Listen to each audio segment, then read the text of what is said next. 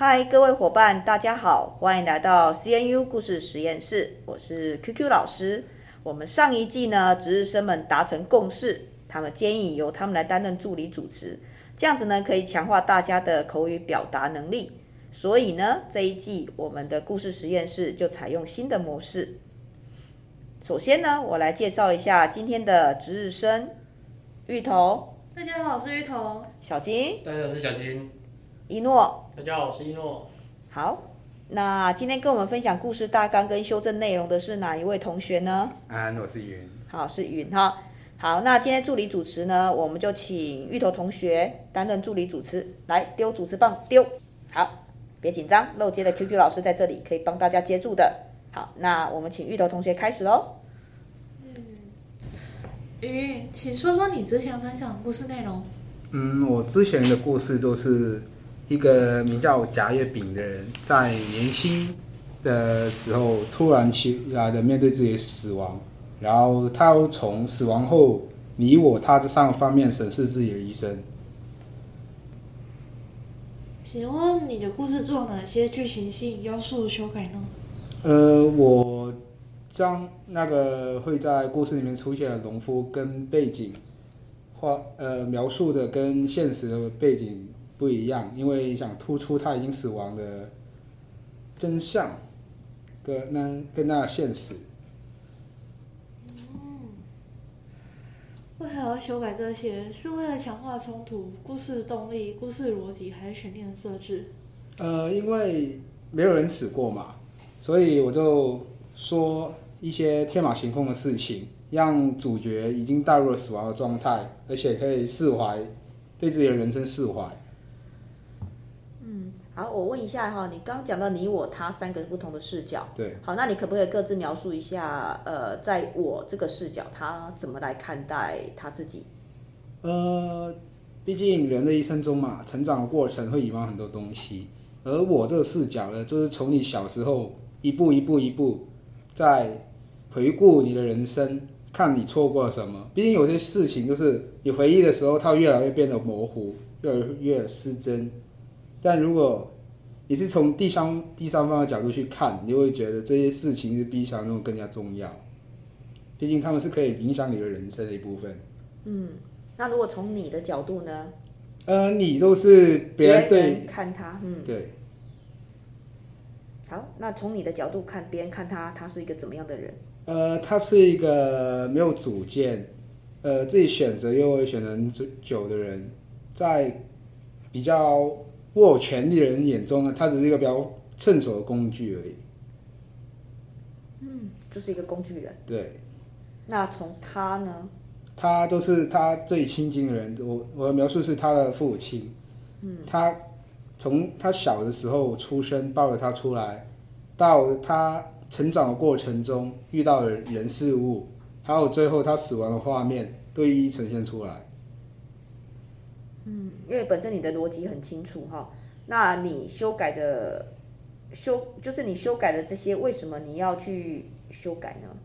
呃，因为我觉得本来写的时候，他我没有突出那个死亡跟就是那个死后世界跟现代世界差异，他就好像只是去了另外一个世界而已。但我想说的是，就是他死亡后，他是这个人是真的不会存在的。所以就突出那环境跟那个心理的变化，最后把他的结局改成变成了一只狗。啊？为什么结局他要变成一只狗？呃，因为他就是华人传统嘛，要投胎。他在死前之前有说，我的家人都拜托你了。然后他去投胎的时候变成一只狗，再回到家人身边那样子。哦，所以你认为狗很忠心，所以他才会又回到他家人的身边。对，没错。好，所以不会变成猫。因为你有这样子的一个忠诚度在嘛，对，对不对？好，这就是你的想法哈。其他同学对于这样修改有何看法？可以给他一些建议吗？呃，我们请一诺讲一下好吗？嗯嗯，你可以再叙述一次为什么他会变成狗？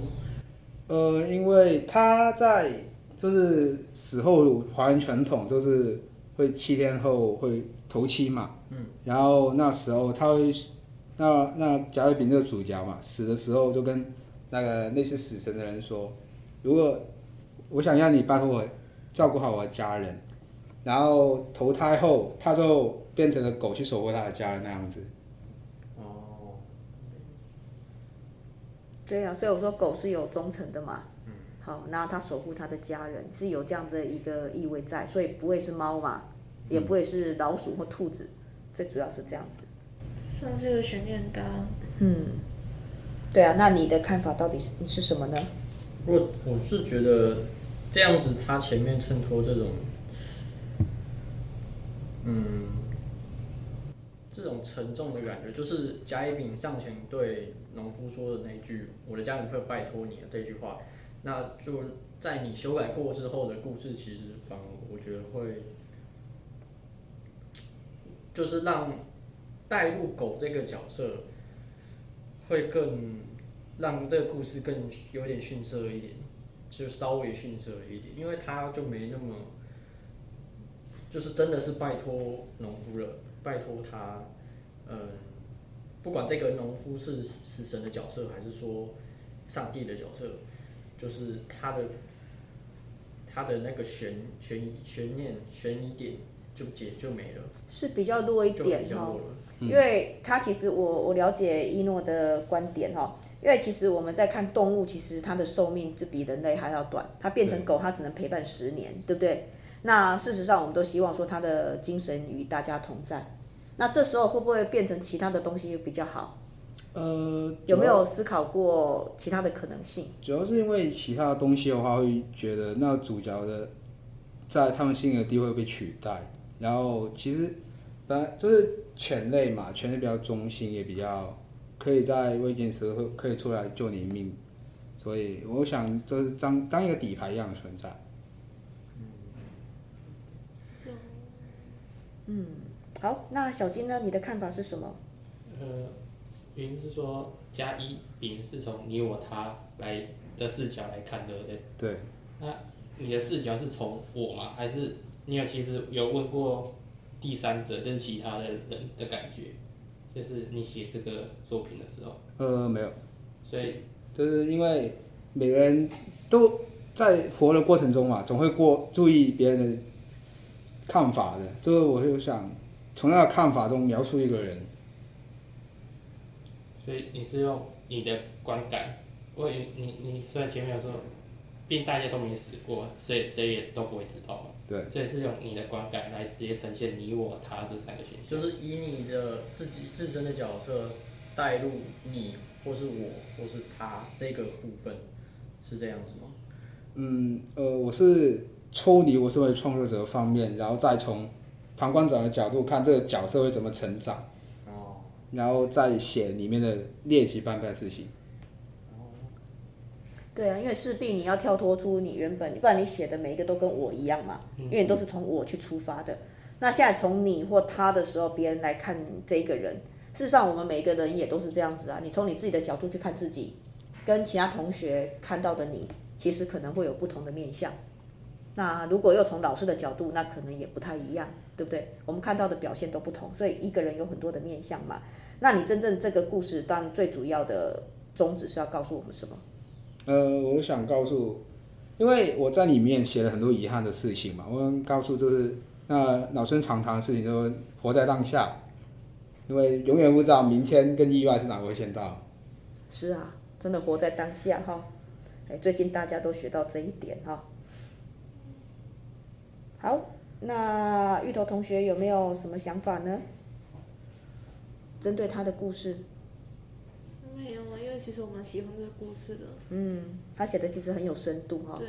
我们很少就是同样一个人，我们都站在自己的角度很主观的去看一些事情，我们从来没有从其他的角度去看，比较少啊。因为你把马上就是很有很有主观意识的，就说哎，这个同学就是这样子，或者说啊啊他他就是那样子，他的个性啊或什么的。